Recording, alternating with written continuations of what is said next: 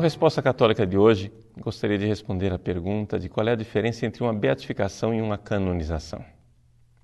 Trata-se de dois processos canônicos que visam cultuar uma pessoa. Um é um bem-aventurado, outro é um santo. Mas qual é realmente a diferença? Não é simplesmente uma burocratização da santidade? A igreja precisa distinguir esses dois processos? Bom, para dar essa resposta a você, nós nos embatemos com uma dificuldade. Se nós formos olhar os documentos pontifícios, nós iremos ver que não há nenhuma constituição ou discurso do Papa ou encíclica que nos diga realmente qual é a natureza de uma canonização e a natureza de uma beatificação. Então, como dar uma resposta católica que não seja a resposta do Padre Paulo Ricardo, mas que seja realmente aquilo que ensina a Igreja? Existe uma saída. É nós olharmos para as bulas pontifícias, ou seja, as bulas dos papas que beatificam e canonizam. Ou seja, naquele documento em que uma pessoa é declarada bem-aventurado ou declarada santa, ali o Papa usa uma linguagem. E nessa linguagem, se nós compararmos as duas coisas, seremos capazes de perceber a diferente natureza dos dois atos. Em primeiro lugar, nós temos que considerar o seguinte: uma beatificação é, na realidade, uma permissão de culto. E uma permissão de culto ainda frágil enquanto sentença. Vamos dizer isso com mais clareza. Vejam, a beatificação, em primeiro lugar, e é isso que se vê nos documentos pontifícios, geralmente ela tem em vista um grupo de fiéis e não a igreja do mundo inteiro. Ou seja, o beato, o bem-aventurado é declarado bem-aventurado, mas quem é que o cultua? É uma nação, é uma ordem religiosa, são pessoas que seguem uma espiritualidade, mas ele não é proposto como modelo de santidade para a igreja do mundo inteiro.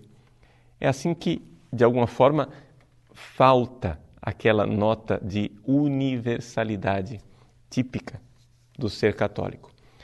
O beato, então, ele é declarado bem-aventurado, mas ali a igreja está simplesmente dizendo: vocês podem cultuá-lo. É uma permissão. Já na canonização, nós temos uma coisa diferente. A igreja não somente permite o culto, a igreja prescreve o culto. Nas bulas pontifícias, nós vemos que o Papa ordena que aquela pessoa seja cultuada no mundo inteiro. Inclusive, temos até bulas em que o Papa coloca anátemas e diz que seja anátema aquele que não aceitar a santidade dessa pessoa. Aqui se vê então que existe uma séria diferença entre as duas coisas. Uma é uma permissão de culto outra é uma prescrição de culto.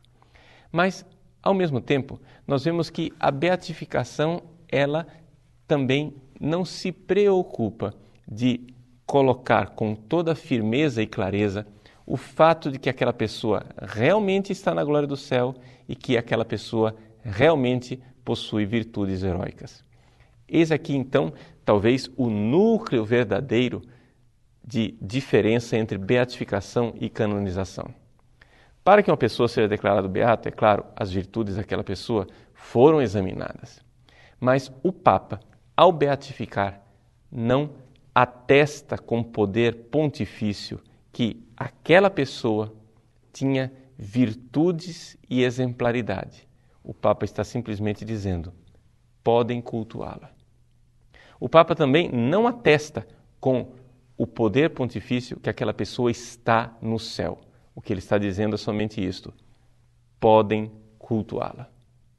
Já na canonização, as coisas ficam bem mais sérias. O Papa então propõe aquela pessoa como modelo de virtude para a igreja do mundo inteiro.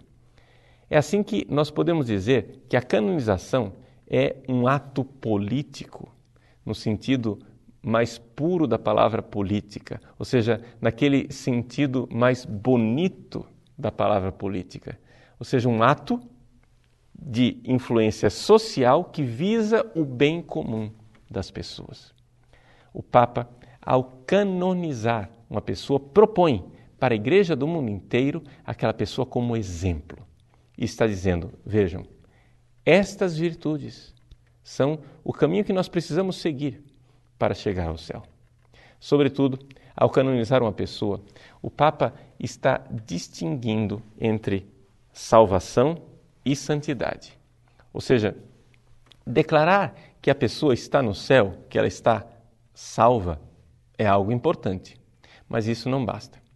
Por quê? Porque existem outros meios para se chegar à salvação. Existe o purgatório, por exemplo. O fato de que a pessoa tenha vivido aqui nesta vida realmente uma vida santa e tenha seja um modelo de santidade significa que ela deste mundo foi para o céu, sem passar pelo purgatório. E aqui que está a grande realidade que está em jogo numa canonização. As pessoas às vezes não entendem a diferença entre salvação e santidade. Que muitas pessoas possam ser salvas, isso nós não temos dúvida, porque o purgatório está aí para isso. Mas se essas pessoas não viveram uma vida santa, a igreja nunca irá propor as vidas delas como modelo de santidade.